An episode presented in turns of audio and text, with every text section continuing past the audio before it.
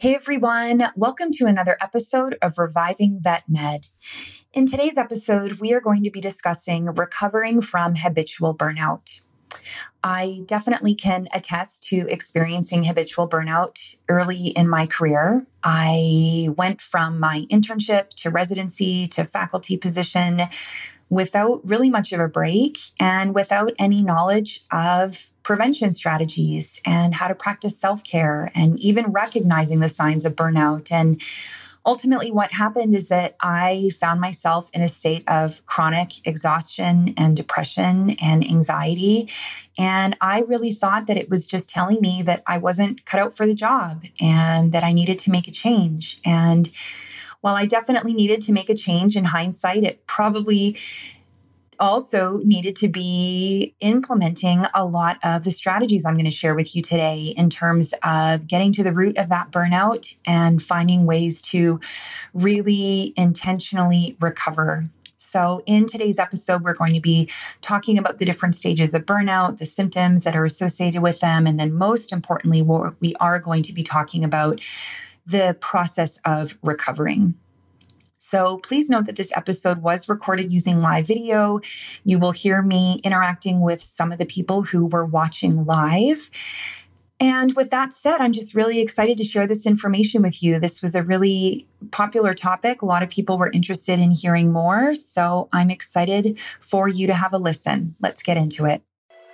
This is the Reviving Vet Med podcast, and I'm your host, Dr. Marie Holowaychuk. And my mission is to improve the mental health and well being of veterinary professionals around the world. So let's dive in. What do we plan on covering today? Well, I am going to review the five stages of burnout, including the symptoms that are associated with each of those stages. And then, most importantly, I'm going to discuss ways to manage these different stages of burnout. So, depending on where you find yourself in these different stages, there are going to be different strategies that I'm going to recommend for you. Of course, all of these strategies work for all the stages, so you're not required to do one or the other. But especially for those of you who are in the more advanced stages of burnout, you are going to want to engage in a little bit more structured, intensive measures to get yourself to a state of recovery. Sprinkled within this presentation, because I'm an avid researcher, I am going to highlight just a few different research results from different studies looking at burnout specifically among veterinarians. And all along the way as well, I'm going to share resources and suggestions, especially when it comes to recovering from habitual burnout, which is why all of you here, you're probably captivated by this title. You wanted to um, get to know, you know, what is this? What does this mean? Is this something I could be dealing with, or maybe someone in your team. And so I'm so glad that you're here. And once again, at the end, I'll be happy to open it up for question and answer. So let's dig in. We all know the statistics, really. We've heard, um, if not in conferences and in veterinary publications that have been circulating, if you even look at anything veterinary related in the mainstream news these days, you're going to see mention of veterinarian mental health and well being. There's a lot of coverage now and a lot of exposure with regards to the high suicide rate that we see amongst veterinarians and veterinary team members. Of course, there's a lot of mention mention about staffing shortages. A lot of hospitals have had to close. Most recently, Ottawa Emerge had to close. And that's, of course, a big hospital that a lot of different regions feed into. And so a lot of people are impacted by these closures. Now, many of this, much of this, I should say, is related to COVID and hopefully will subside once the pandemic um, starts to quiet down again. But a lot of this really is endemic in our profession. And so it's really important important that we're talking about it. And it's really wonderful that you've all shown up here today with an interest in making a difference when it comes to burnout. So, what have we seen over the last couple of years? We have seen an increase in caseload for most hospitals. I know some hospitals have settled out a little bit, but for all intents and purposes, many of us are busier than we've ever been before, especially pre pandemic when we compare that. There are staffing shortages, and this is multifactorial. A lot of this is because the growth of the caseload and the demand for veterinary care has exceeded what we had in terms of staffing before. And unfortunately, we've also had some attrition. I think we all know someone or several people who have left the profession because of burnout or because they wanted to move on to something different or they were just done done um, with the stressors that we face in the profession on a regular basis. We've also seen a shift to curbside service, which some of us admittedly prefer, but for many of us, it does cause a little bit of stress as well. And there's also that uncertainty and that flipping back and forth with public health restrictions and hospital protocols. You know, are we curbside this week? Are we going to let owners into the hospital? Are we back to curbside? And then, of course, with all of that uncertainty and with the heaviness and the emotion with the pandemic and with the political climate and everything else that we're coping with these days, our clients really do seem to be more disgruntled. And I don't want to just paint all clients with a broad brush. I would say that human beings in general are a little bit more disgruntled. I think we can all admit that we are also feeling a little bit heightened in terms of our emotion I can certainly attest to this, having burst into tears picking up my daughter from daycare last week after an incident that happened, which is not a typical response for me. But I think for so many of us, you know, we're just on that real, um, I don't want to say breaking point, but our emotions are very surface because we are carrying so much with us these days. So, you know, rewind a couple of months ago and it really started to look like things were looking up. You know, I don't know about you, but I I started thinking about travel again. I had uh, accepted a couple of speaking engagements in the states and really was thinking, okay, I think this is it. We're emerging, you know, everybody's got their vaccines or many people have their vaccines on board. Things are quieting down. And I will say that when I've spoken to different practices, during the last few months, it really has seemed that things hit a bit of a steady state. That, you know what, we've got the staff that we need, or at least we're, we're getting by in a more comfortable way, in that maybe the caseload has quieted down a little bit.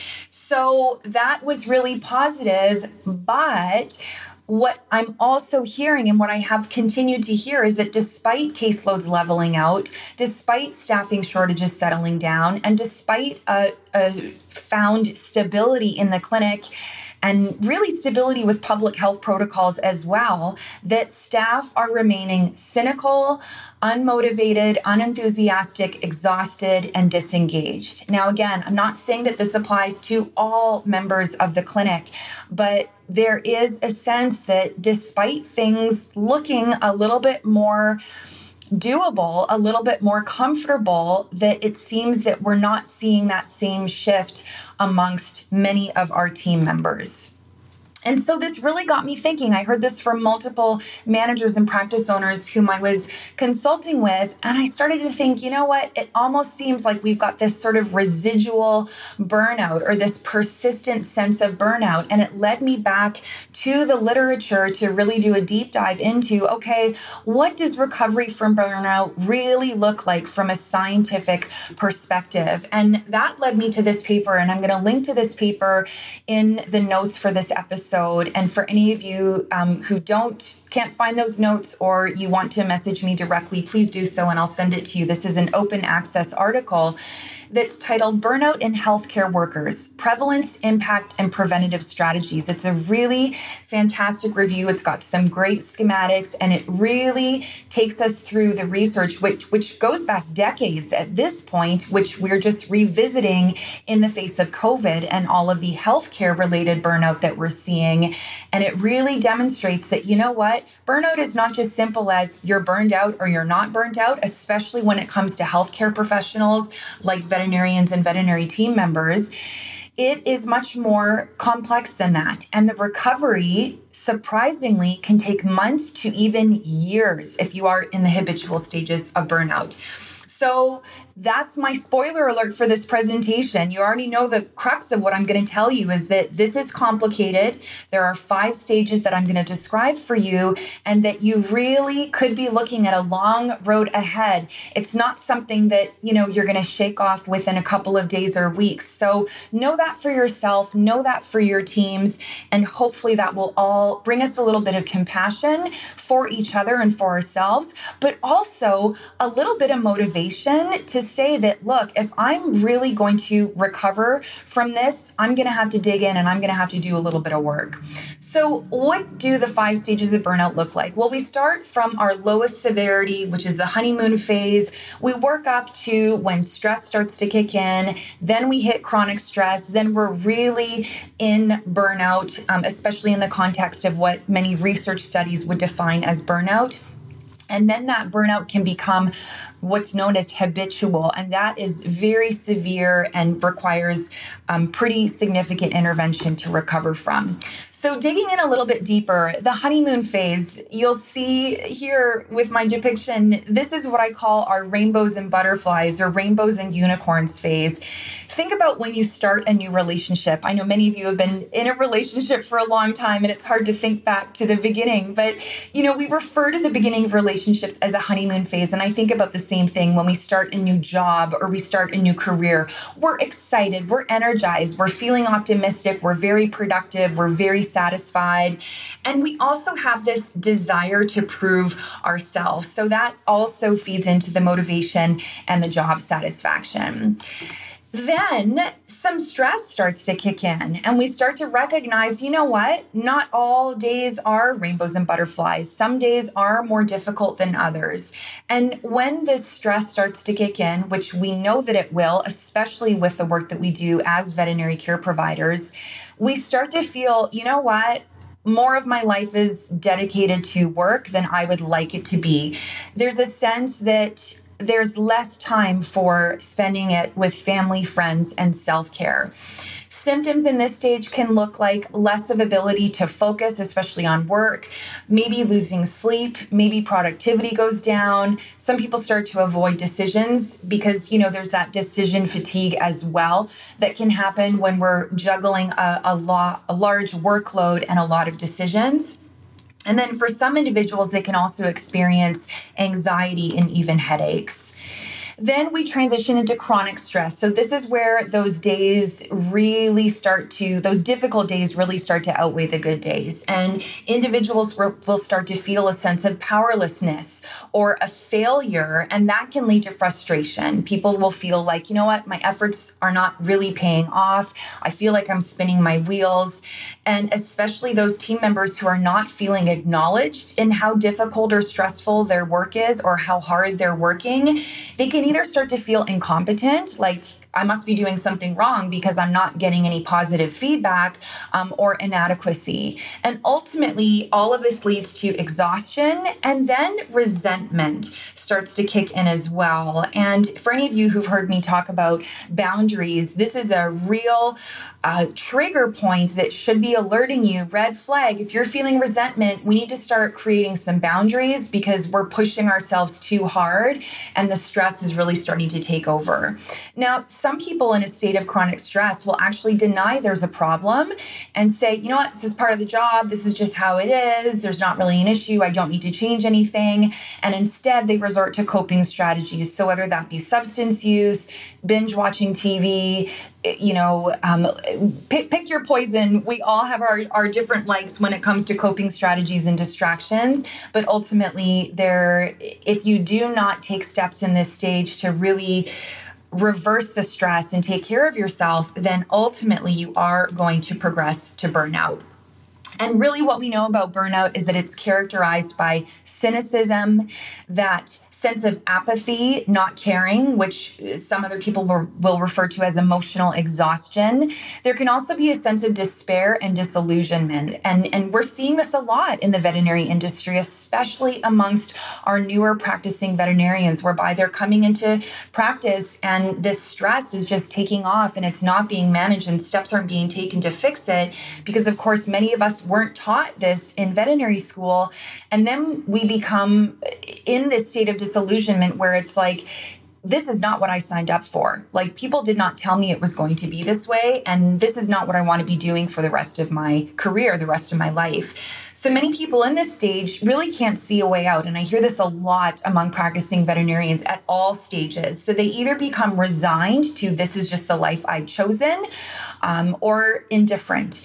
So there can be a lot of pessimism, which of course we've seen a lot, you know, in various social media platforms and so on. Also, a lot of self doubt, you know, doubting decisions, doubting capacities and capabilities.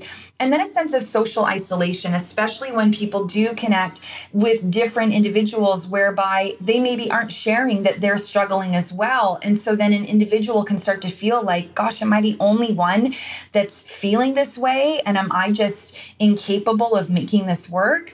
And then a lot of the times we internalize those feelings and those struggles physically. So this can manifest as chronic headaches, chronic gastrointestinal signs. And for many individuals, and I say this to the managers who are listening and watching, we can see behaviors that are out of character for the individual. So you had a team member that was always, you know, very pleasant. Everyone enjoyed working with them very good with clients, always on time, and you start to see that, you know, they're coming in late, they're more snippy, um, you're hearing complaints about them. Again, really listening to that and, and offering some compassion and benefit of the doubt to think, gosh, could this person be finding themselves in a state of burnout? And how can I support them in identifying that and helping them to recover? So, then last but certainly not least, we have our habitual burnout stage. And so, with habitual burnout, the symptoms of burnout really just become more embedded. There are attempts to revert back to normal, perhaps in some individuals, but they find it incredibly challenging. And so the ongoing mental, physical, and emotional problems persist. What this can look like for many individuals is a chronic sadness, mental, and physical fatigue. Many people, as well, with habitual burnout, will also experience depression. And everyone will be impacted, not just in work, but outside of work as well. And I'm seeing in the comments here that there are suggestions that many people, not even veterinary professionals, are experiencing burnout with the pandemic. And you are absolutely right. Remember that burnout, unlike compassion fatigue, can be experienced, experienced, I should say, by anyone. You don't have to be a caregiving professional to experience burnout. The teachers are burnt out, the healthcare workers are burnt out. The, I mean, you name it, everyone. You don't even have to be working right now. You can be at home parenting and looking after loved ones and dealing with the COVID craziness, as I call it. And you can be feeling burnt out. And again, many of us are are really feeling impacted by this and and I do want to highlight this idea that you are feeling this in and outside of the workplace because in the earlier stages of burnout, you are going to feel great when you are not at work. If you take vacation, you've got days off, you've got the weekend off, you're not on call, you are going to feel well. It is when you step back into that workplace that these signs and symptoms really start to pick up again. However, with habitual burnout, it, it takes it a step further and it becomes so ingrained in you that it does get dispersed into all areas of your life. So that can be a real indicator that that is what you are experiencing.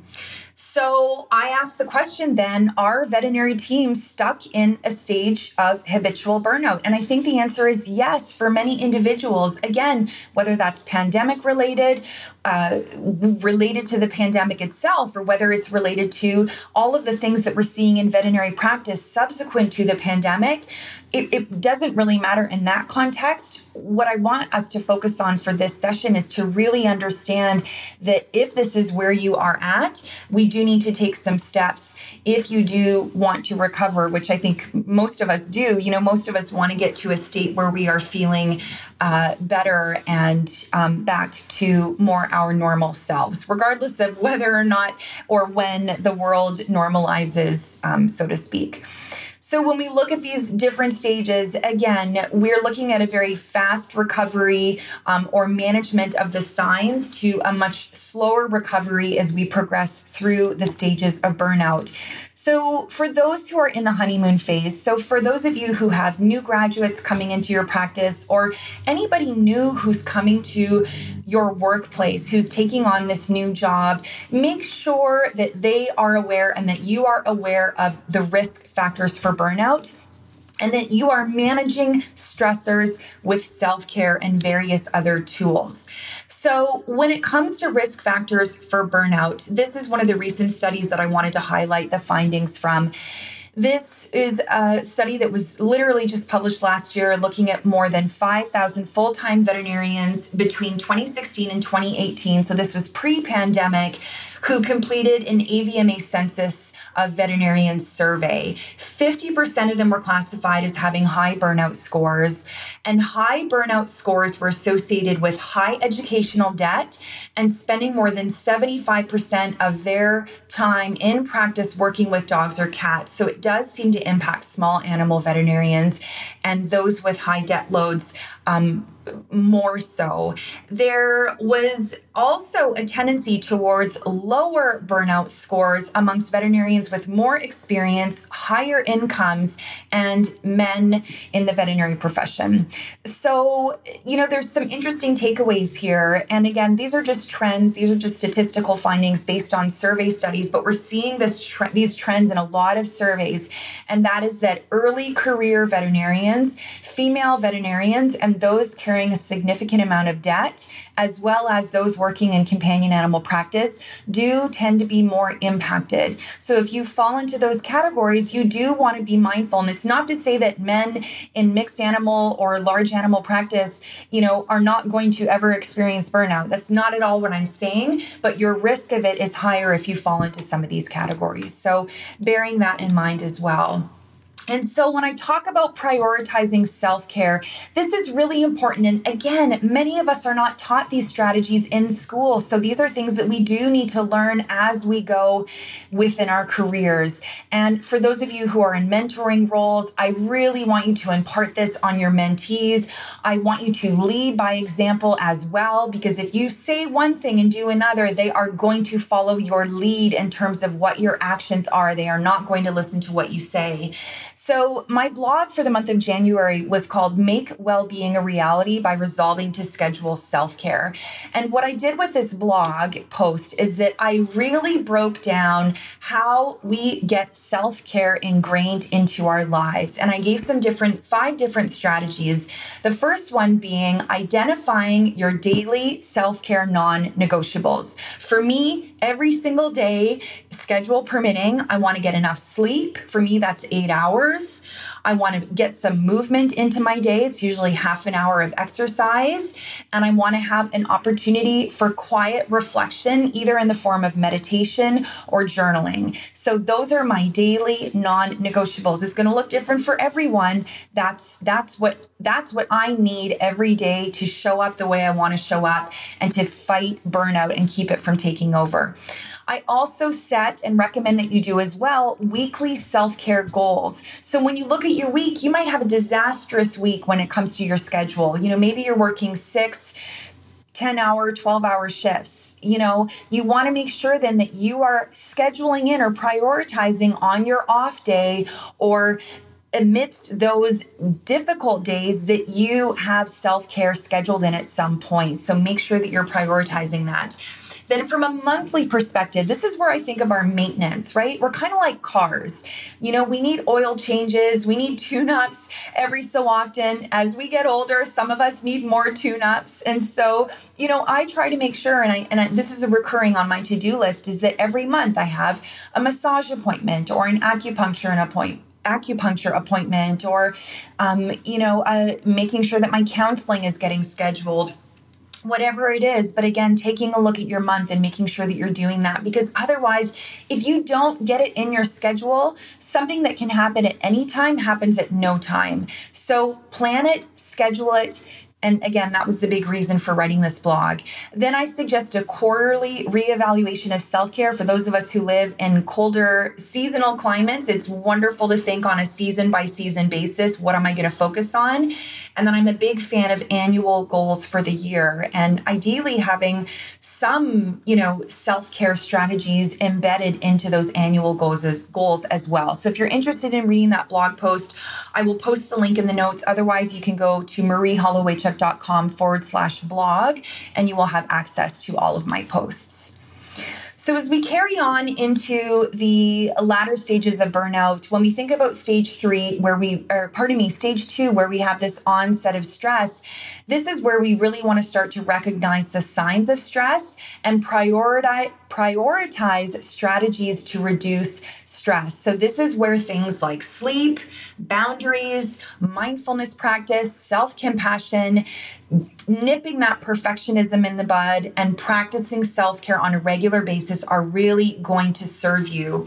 And so, what I did is I created a handout that has actionable steps and more information for all of these tools. If you go to marieholowaychuk.com forward slash subscribe, you will get onto my newsletter list. So, you'll get news and tips and strategies every other week related to veterinary well being. And you can unsubscribe from that at any time if it doesn't serve you. But in addition to subscribing, you are going to get a PDF that is several pages long with, again, those 10 tools for battling burnout. So please do take advantage of that and share that link with your teams as well so that they can subscribe and can download that tool as well. Now, when you hit stage three, chronic stress, this is where we really want to intervene in a more structured way. If you have not been doing the tools and strategies that I've mentioned already, absolutely you want to start to integrate them, but you probably are going to need to do something a little bit more impactful. You might consider taking a vacation. And I know so many of us have been putting off vacations, waiting until the pandemic lifts, waiting until we feel more comfortable to travel. But I'm telling you, you you may be waiting unfortunately for a while and we don't want to put off that break from work that all of us need to replenish ourselves. So whether it's vacation um, whether you take some sort of stress management program lots of employee assistance programs offer very structured stress management programs that you can take on a ad hoc basis basically um, you know, online, or you could even enroll in an eight week mindfulness based stress reduction program. So, an MBSR. I did an MBSR more than 10 years ago when I was in a very serious state of chronic habitual burnout. And it was transformative for me. It helped with my anxiety and depression symptoms. It really got me embedded in the habit of daily meditation. It allowed me to connect with other professionals who were experiencing similar things that I was. I highly recommend it. Many MBSRs are free of charge. So look for those online. And actually, I did a search to sort of see what's out there because typically when we used to do MBSRs, MBSRs, we would have daily exercises that we would do at home, and then we would meet in person once a week over that eight week period to talk and to practice meditation together and that sort of thing. And of course, we're not, most places aren't doing in person anymore. But this company, Palouse Mindfulness, this individual who's put this program together is actually retired and is just doing this for free to spread mindfulness out there. So, eh, very legitimate. There are lots of programs available available for you. This is accessible and it's highly worth checking out. So, when it comes to when we reach the stage of burnout, again, this is where interventions must be lengthened or intensified really in order to get us out of that state. And so this is where you might consider taking a sabbatical or a health leave. So you might actually need more time if you feel like the vacation doesn't serve you. Maybe during your vacation, you start to feel the symptoms really come to a head and it becomes apparent, you know what, this isn't going to be fixed by this vacation. Like I really need more structured um, time off, then you might want to, to really consider that You also may want to take a deep dive look at what it is in your life that may be contributing to burnout. So, whether you have certain work responsibilities that are really impacting you, maybe you have a very heavy on call schedule and that's really contributing to your burnout. Could you reduce your on call? Could you switch your role in the hospital? Could you adjust your shifts somehow? But really thinking very intentionally about what you might be able to do to intervene. Mm-hmm. And I want you to really be mindful about this um, and hear me out for just a moment. So, this survey is 10 years old now, but in 2012, the CVMA did a survey of Canadian veterinarians with an exceptional response rate 20% of veterinarians responded. And they found that half of the Canadian veterinarians who responded had experienced previous burnout. Now, what's interesting and what I want you to take away from this is that one third of those veterinarians said they had to stop working in order to heal from their burnout. And on average, it was three months that these individuals had to take off work. 29% also received psychotherapy, 27% took antidepressants, of which 70% felt they were effective. 90% considered the profession a major factor in their burnout, which of course prompted taking time off, and 68% felt they were at risk of relapse. Now, I would venture to say that the statistics are higher when we look at where we've come in the last 10 years um, in terms of the profession as a whole. And hear me out here. I'm not suggesting that everyone has to go uh, tomorrow and say, that's it, you know, I'm, I'm taking time off, I've had it. But I do want you to recognize that you may need to take those steps if this is something that you are really struggling with. And again, I don't want to belittle this. I know that a lot of us, especially the technicians and other team members who are listening, there may not be the financial capability to take that much time off, especially if it is an unpaid leave. And I understand that again, what can we do to adjust and pivot and shape our lives so that we can continue to function and get by despite being in a state of burnout? And then, last but not least, when it comes to habitual burnout, of course, all of the mentioned interventions are useful, but I cannot stress it enough. And it was mentioned in the CVMA survey mental health support is key. I urge you, if you are not already seeing a counselor, therapist, psychologist, or psychiatrist, there is a lot of benefit. And this is demonstrated by studies looking at healthcare professionals recovering from habitual burnout Cognitive behavioral therapy is pretty much the only intervention that has been showed scientifically to be of benefit. Now, it's not necessarily going to be- benefit everyone, and you may not be able to afford it. And so, again, this is where I really urge you to take advantage of your employee assistance program. Speak to your family physician. They might know programs and low, low cost uh, you know programs that they might be able to get you into. Utilize your eap utilize your resources utilize your paid leave and recognize that this is not going to be fixed in a matter of days or weeks. This really can take years. And in the physician based studies, they really had a hard time putting a timeline on it, but but really a lot of the studies demonstrated that years later, individuals were still feeling burnout. Now, again, these weren't controlled studies, some of these, so it was hard to get a sense of, you know, were they actually engaging in structured programs and were they really eh, doing intentional interventions or not? Um, so we we don't know the answers to those questions, but the general sense is that this absolutely takes time. And with that said, I do want to highlight the fact that burnout and mental health problems are different. So there is a significant overlap in symptoms and many individuals who are experiencing habitual burnout can concurrently be experiencing depression and or anxiety. But remember, in the general context, burnout is work related and clinical depression is a mental illness. Now, we also know that 1 in 4 to 1 in 5 individuals will experience mental illness in their lifetime. So there is a good chance that you will experience both.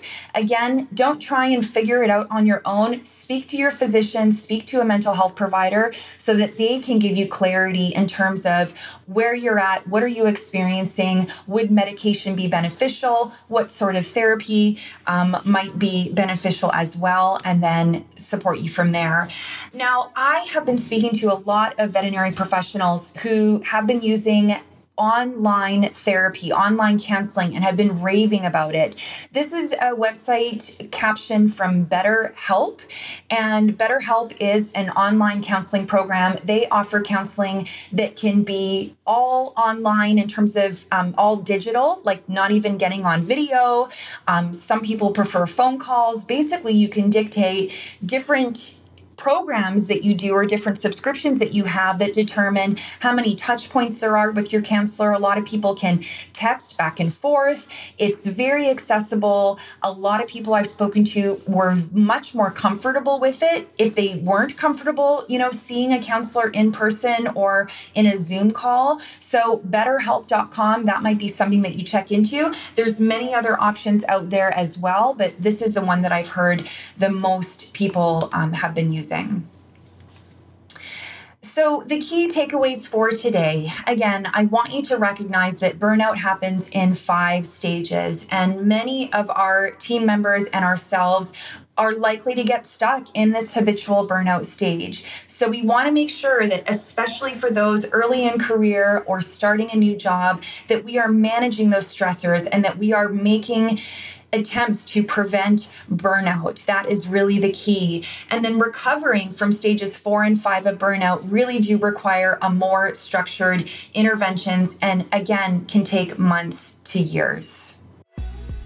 So that's it for this episode of Reviving Vet Med. I hope that you took away some information about the five stages of burnout and, most importantly, some strategies for how to manage and prevent burnout, and most importantly, how to help yourself recover. I urge you to think about one thing that you're going to do right away after listening to this episode to help recover or prevent yourself from getting into habitual burnout.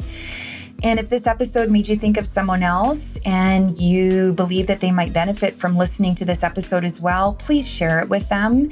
And even better, leave a rating and review for my podcast. It really helps to increase exposure and allow other people to benefit from this information as well. If you're interested in the resources from today's episode, please check out the show notes. You can find them on my website at marieholowaychuk.com forward slash podcast. I'd like to thank my podcasting team for producing this episode, and I most importantly want to thank you for listening. I hope you'll tune in next time. Until then, take care of yourself. Bye now.